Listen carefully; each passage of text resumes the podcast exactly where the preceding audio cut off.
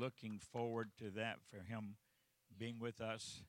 Heard a story of a husband that woke up one morning and saw his wife standing in front of her closet.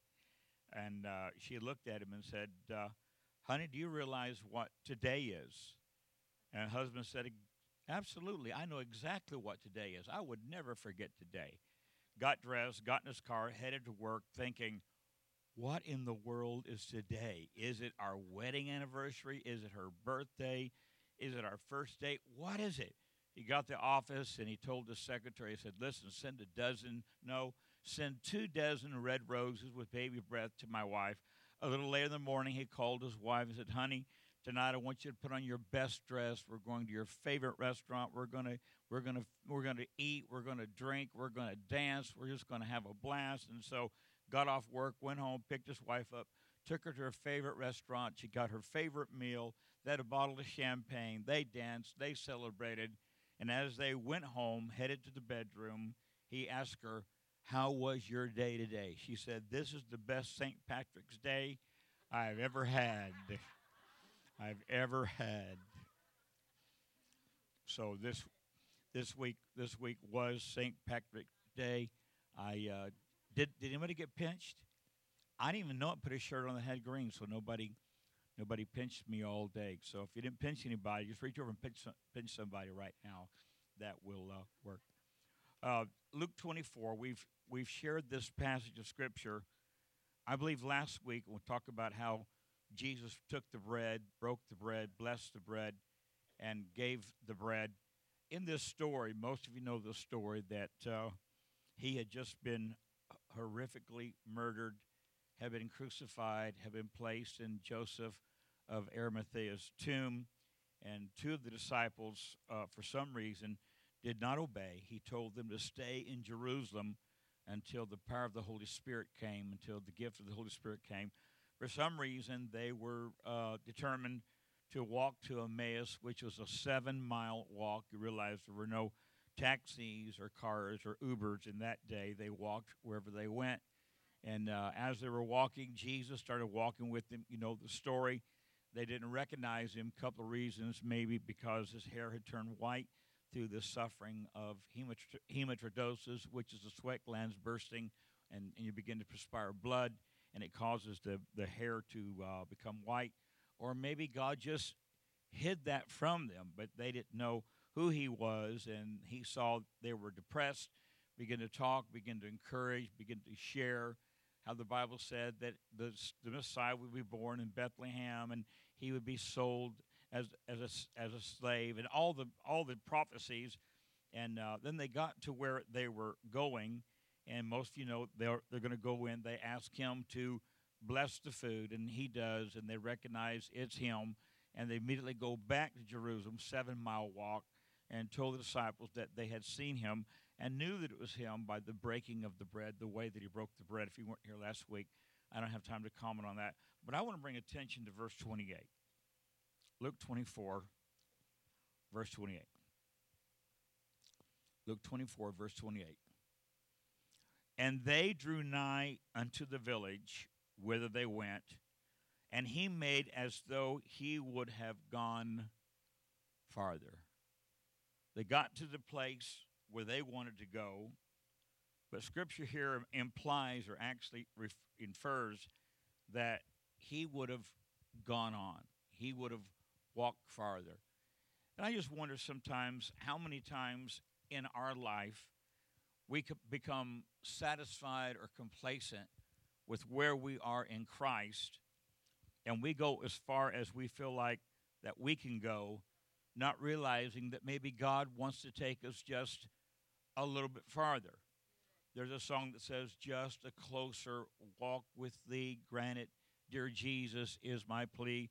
Daily walking close to thee, let it be, let it be. The Beatles also said, Let it be. So there you, have a spiritual and a natural, a secular inference. But I just, this morning, as we were, or, or as I was preparing this morning, been preparing this week, and and uh, want to have a little fun this morning with you. But I just begin to feel like in my heart and spirit, I begin to question God, am, am I where you want me to be? Am I doing what you want me to do? Am I walking in all of the blessings and the favor and the and the promises that you provided? Am I am I where I need to be?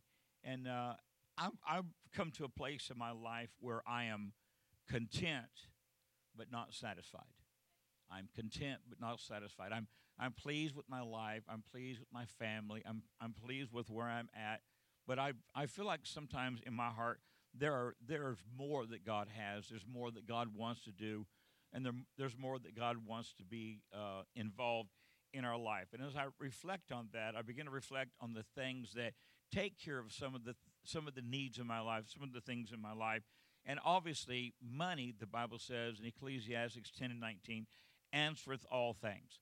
Uh, it's kind of unusual to go to church on a Sunday morning and hear a message about money, but I don't want to talk about this money this morning. I want to talk about the power of the sowing, the power of the seed. What happens when a seed is, is, is applied correctly in the attitude of, I'm not really where I want to be financially. Can anybody relate? Nobody can relate. We, we can talk about something else this morning, but but I think that there's a lot of things that hinder us in life simply because we don't have the finances to do some of the things we want to do.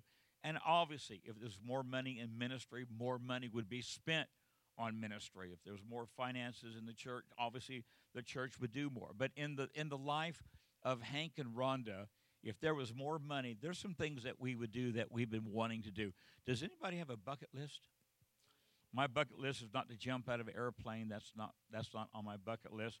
But there's some things that I would like to see, some promises that God has made. And I, I just like to, to be able to go into the next dimension or the next realm. The word says that the wealth of the wicked are laid up for the righteous. And as you begin to see some of the money being spent, I believe just on the inauguration, the millions of dollars, uh, television ads for the presidential campaign, how millions and millions and millions of dollars are being spent. And I'm, I'm led to believe today that there is not a lack of finances, but I believe that finances are in the wrong hands.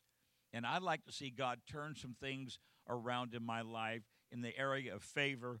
Uh, my my precious suburban just got 316,000 miles, and of course I've maintained it. I think I put 12 transmissions in it. I'm not sure how many transmissions the vehicle has had.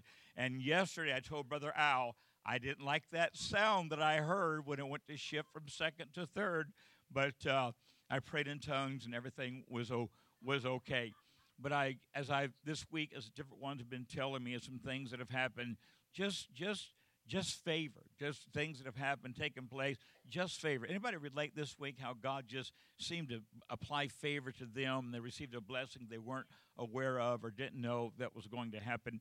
In Deuteronomy 8 and 18, I want to I want to share a scripture with you. God is simply saying to the church body and to the local body, to his sons and daughters, He said, whatever you do in the last days, don't forget me because I'm the one that gives you the power to get wealth. And I begin to reflect on that term, power to get wealth. You know, a lot of people think that wealth is a bad thing. The love of money is a bad thing. Wealth is not a bad thing. Ephesians 3 and 20 says, Now unto him that's able to do, watch this, exceedingly abundantly above all that we ask or think according to the power that worketh in us. In us. There's a power that God has released in us, and it is the power to get wealth. And a lot of times we begin to reflect in some of our the things we do for, for finances, the things we do for a job, and begin to realize that God has given us some incredible talents, some incredible abilities to be used for His glory and I don't want to stop at the talents, the abilities that God has given me. If there's more that God has for me, then I want more. Can anybody relate? I want all the promises in the Word of God. The Bible says in Psalms 35 and 27, let them favor thy righteous cause. Let them say continuously, the Lord hath pleasure in the prosperity of his servants. Not only does God want you blessed, but God is, is excited when you're blessed in the area that you are supposed to be blessed in. If we could summon John the Beloved from heaven and we could ask him to stand behind this podium today and allow him to just share what's on his heart, You got to remember, uh, John could talk about the Beatitudes. He was there. He could talk about the Garden of Gethsemane. He was there. He could talk about not just the crucifixion, not just the resurrection, but John was caught up into heaven and he saw all that heaven has and began to see all the things concerning the last days and the promise of eternal reward. If John was here this morning, he could speak on any of those subjects. But in 1 John 3 and 2, he said this Beloved, I wish above all things that thou mayest be in good health and thou mayest prosper. And that's that there's that word again. If, if John could talk about Calvary, talk about heaven, but if John was here, he would teach you a lesson on how to have the ability to get more, to do more in the kingdom, to keep yourself blessed and yourself happy. I'm preaching good this morning. Joshua 1 and 8, this book of the law shall not depart out of thy mouth, but thou shalt meditate therein to do day and night. Then thou mayest have good success and thou mayest prosper. There is, this is the only time the word success is found in the Bible, and it's, ta- and it's talking about the Word of God, the promises of God. Then it talks about good success. Is there a bad success? Absolutely. I have, I have secular friends in my life that are wealthy. Some of them are, are, are millionaires. Uh, one, one friend probably has over a hundred million that, that I know of and spend about three times a year I will sit with him and just pick his brain and just ask him what's going on right now in the money market. But even my friend who has over a hundred million dollars is unhappy. He's not he's not happy because you can be successful and not have the God connection in your life and not be happy. When the Bible says that you, you if this if this word abides in me, you shall ask what you will, and it shall be done unto you. When the word of God starts abiding in your life, your priorities begin to change. And the things that you wanted when you were a teenager or the things that you wanted when you were in the world all those your appetite your desires your your direction your your your priorities everything changes all of a sudden you want what god wants you to have in life and you want the, enough not just to meet your need the definition of prosperity not just to meet your need but to meet the need of somebody else. David said my cup runneth over I think God wants us at a place not where we could just satisfy the, the, desires of our heart, that He promises that we could have the desires of our heart, but we could meet the desires of somebody else. Do I have a friend in the place today? And I want to talk a little bit about the power of sowing. Uh, Galatians 6 and 7 says, Be not deceived, God is not mocked. What a man soweth, that, that shall he also reap. He that soweth to the flesh shall the flesh reap corruption, but he that soweth to the Spirit shall of the Spirit reap everlasting life. What, what the disciple is saying there is that we're sowing things today that we are going to reap eternally. Eternally. There's a day coming where we're going to stand before God, Matthew 28, and He's going to say, Well done, thy good and faithful servant. You've been faithful over a few things. I'm going to make you ruler over many. Enter thou into the joy of the Lord that's been prepared for thee since the foundation of the world. And we're going to say, God, what did we sow in? What were we involved in? What, would, what did we do to deserve this? And of course, there's nothing we can do to deserve heaven. That's just God's gift. But God said, when you sow in the widow, when you sow in the orphan, and when you sow in someone in prison, you're sowing in the things that I my heart's there, I'm involved in, and you sowed in those things on earth, and now you're going to reap those things in heaven.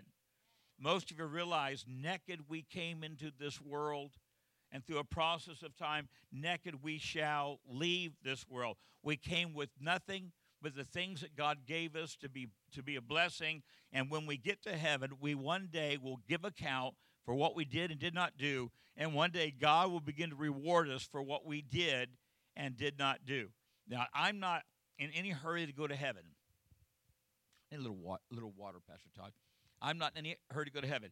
But when I get there, I want to be blessed. I want, I want my life here on earth to make a difference in someone else's life that I would hear him say to me, Well done, thy good and faithful servant. That's our priority. That's our purpose. And I hope that's our motivation to bless people here on earth So one day when we get to heaven, we're blessed for our efforts. Do I have a friend in the house today? there are three things that God requires of us. And let me go back just a minute to the uh, Galatians 6 and 7 about sowing. Most of you have heard this story. If you've heard it, just just acknowledge you haven't heard it. Act like this is the first time that you were hearing it. Um, when I graduated from high school, I went to law school, and I got very disillusioned in college. I just, I just, I started hanging out with cops, highway patrol.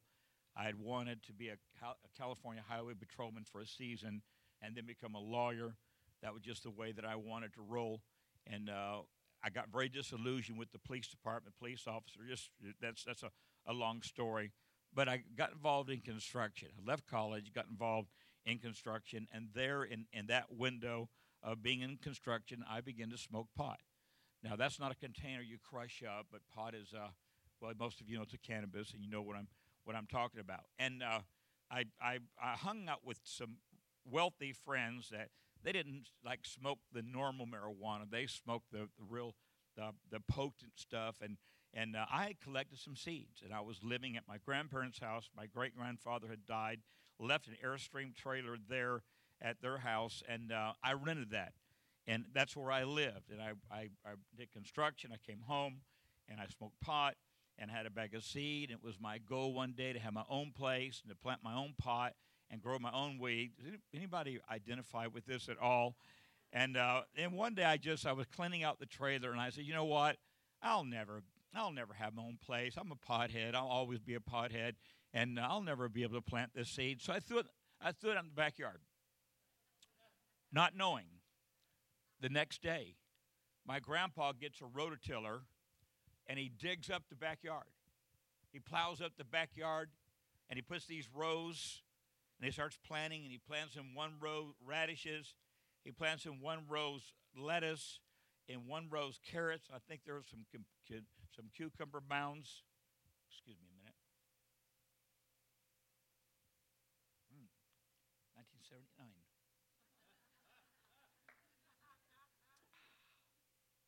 Mm, look at the volume.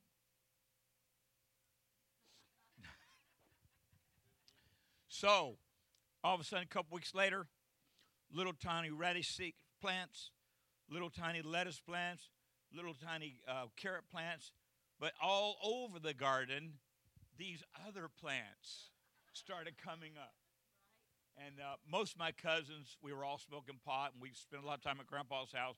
So we watched Grandpa water, fertilize, cultivate these marijuana plants. And we were all thinking, we are going to go and we're going to pull those plants and we're going to smoke those plants. And Grandpa has no idea what's going on. But a couple of days before we thought it was time to pull the plants, my grandfather stops law enforcement there in the neighborhood.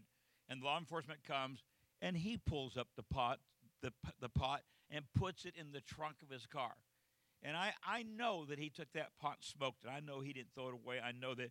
But I, but I, here's what I learned. I learned that whatever you sow, that's exactly what you're going to reap. Whatever you sow, that's exactly what you're going to reap.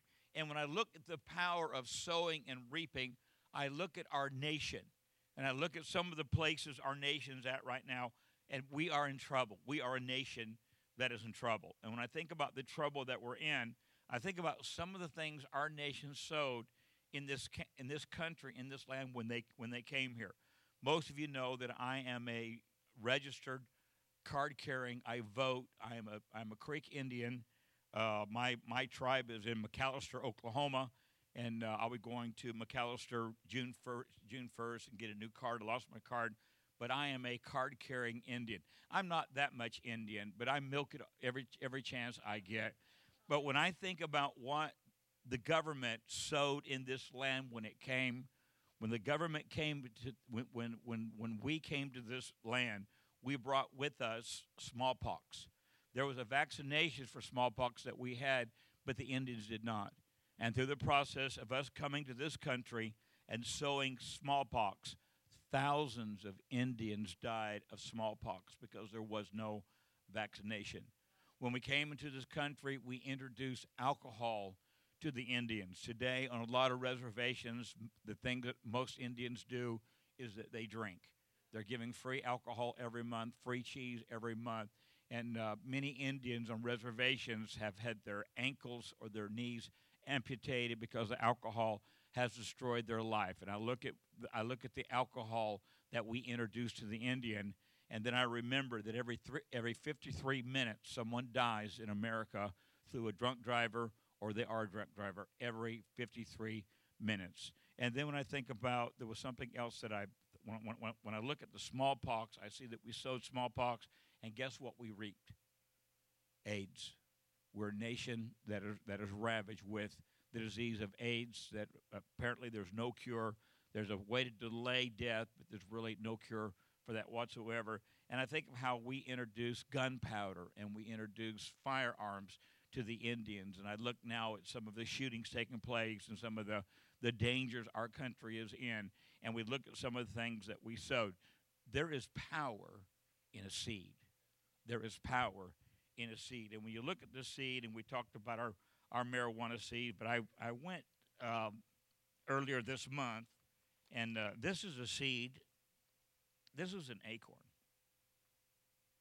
This is just a little old, a little old acorn. This is a white oak a- acorn. This is the acorn that, that the deer like to eat. And we have a tree there at the duplex. That tree has produced not just one, not just two, but 10 of these buckets already of acorns. In my hand is enough acorns. If it's sowed correctly, I could grow a forest, if sowed correctly.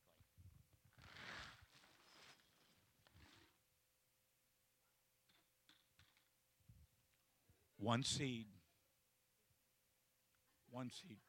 Aaron, for your birthday,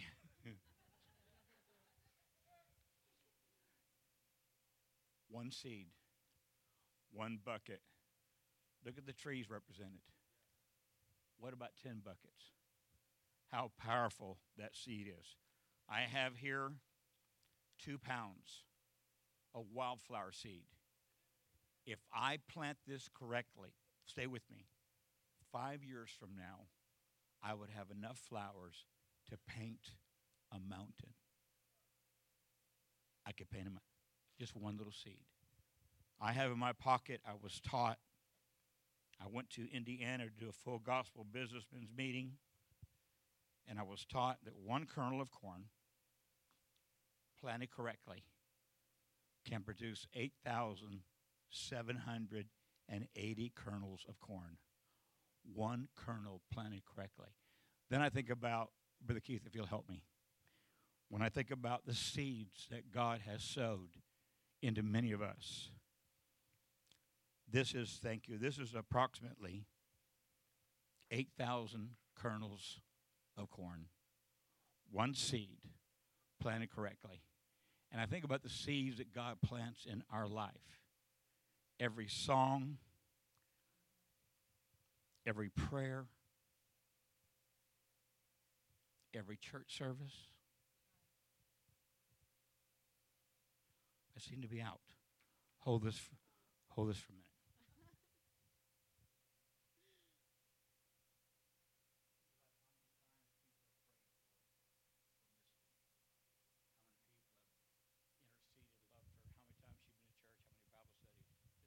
All the seed that God has sowed.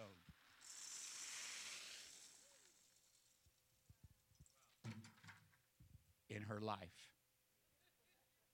Anybody else? I think Jean celebrated eight years of marriage this week. Leela, you have, you have prayed hundreds, thousands of times. Church, counseling, all the seed that's been sown in this young man. The power of a seed.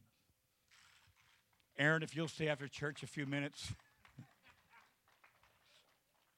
Come on, give the Lord a hand clap of praise. What? The seed that's been planted. The seed that's been planted. Expectation. I felt like the Lord gave this to me yesterday.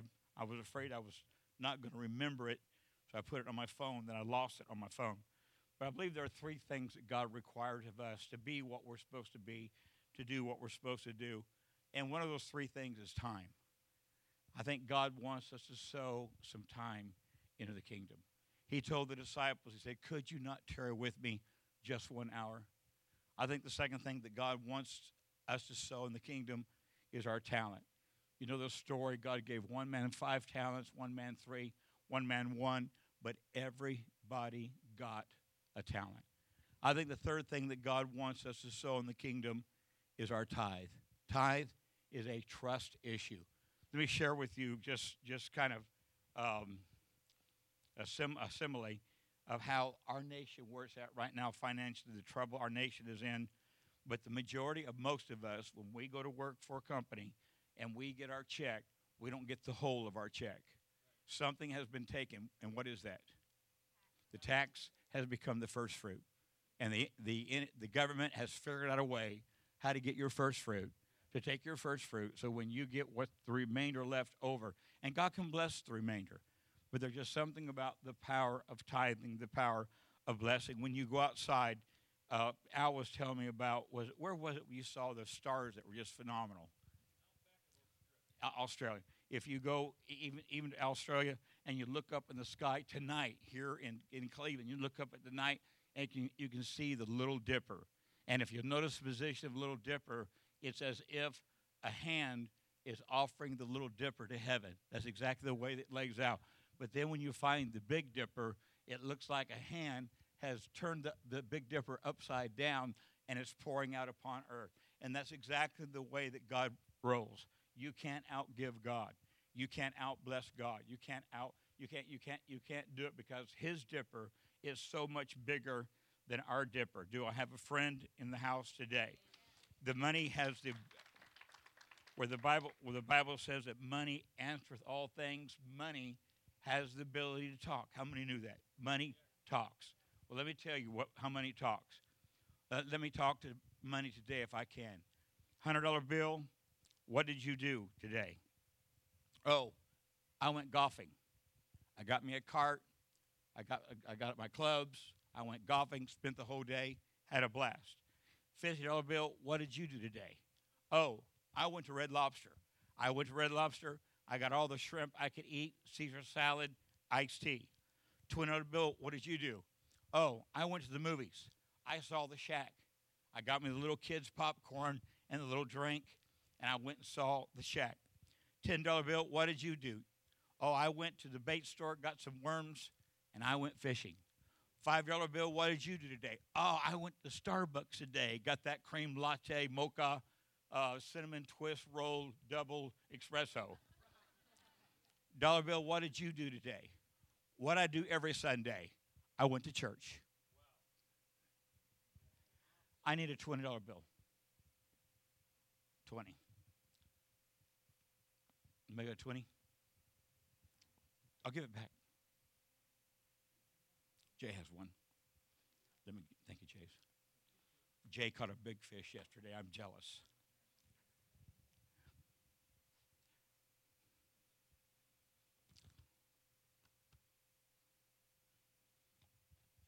this is the most common uh, source of money that we have in our in our system right now. You'll see more twenty dollar bills than any other bills. It just this just happens to be the the the popular the uh, popular currency that we use.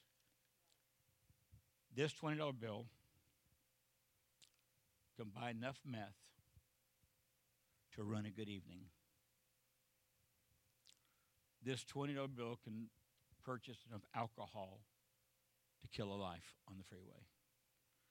This $20 bill will purchase enough Xanax to create an overdose. This $20 bill will be enough to sustain a nicotine habit that destroys lungs. This $20 bill has enough ability to buy a prostitute. Money talks. I was going to show you the value of this $20 bill Today it's this much because of inflation. It doesn't change the fact that God trusts us with both. He trusts us with both. And it's up to us to, to determine what we're going to do with both. He said, I'll give seed to the sower and bread to the eater. And when God talks about seed, Alden, he knows all about seed. God, who set up the principles of sowing and reaping, sowed. Are you ready? A son. And sowing that son, he reaped a family. God knows all about sowing, but God had to decide. He could have sent an angel, he could have sent a disciple, but he didn't. Send a son. He gave the very best that he had so we could get the very best he has. Let me say that again. He sold the very best he had so we could get the very best he has. If you'll help me with some music.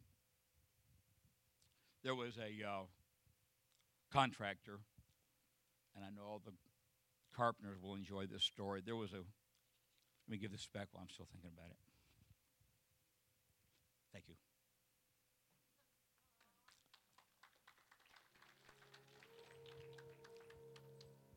Perfect illustration, didn't plant it. God gives seed to the sower and bread to the eater. There are two types of people in life there are givers and there are takers. A giver has to know when he needs to stop giving because a taker never will stop. Taker will take and take and take. Three things that are never happy. One of those is a fire.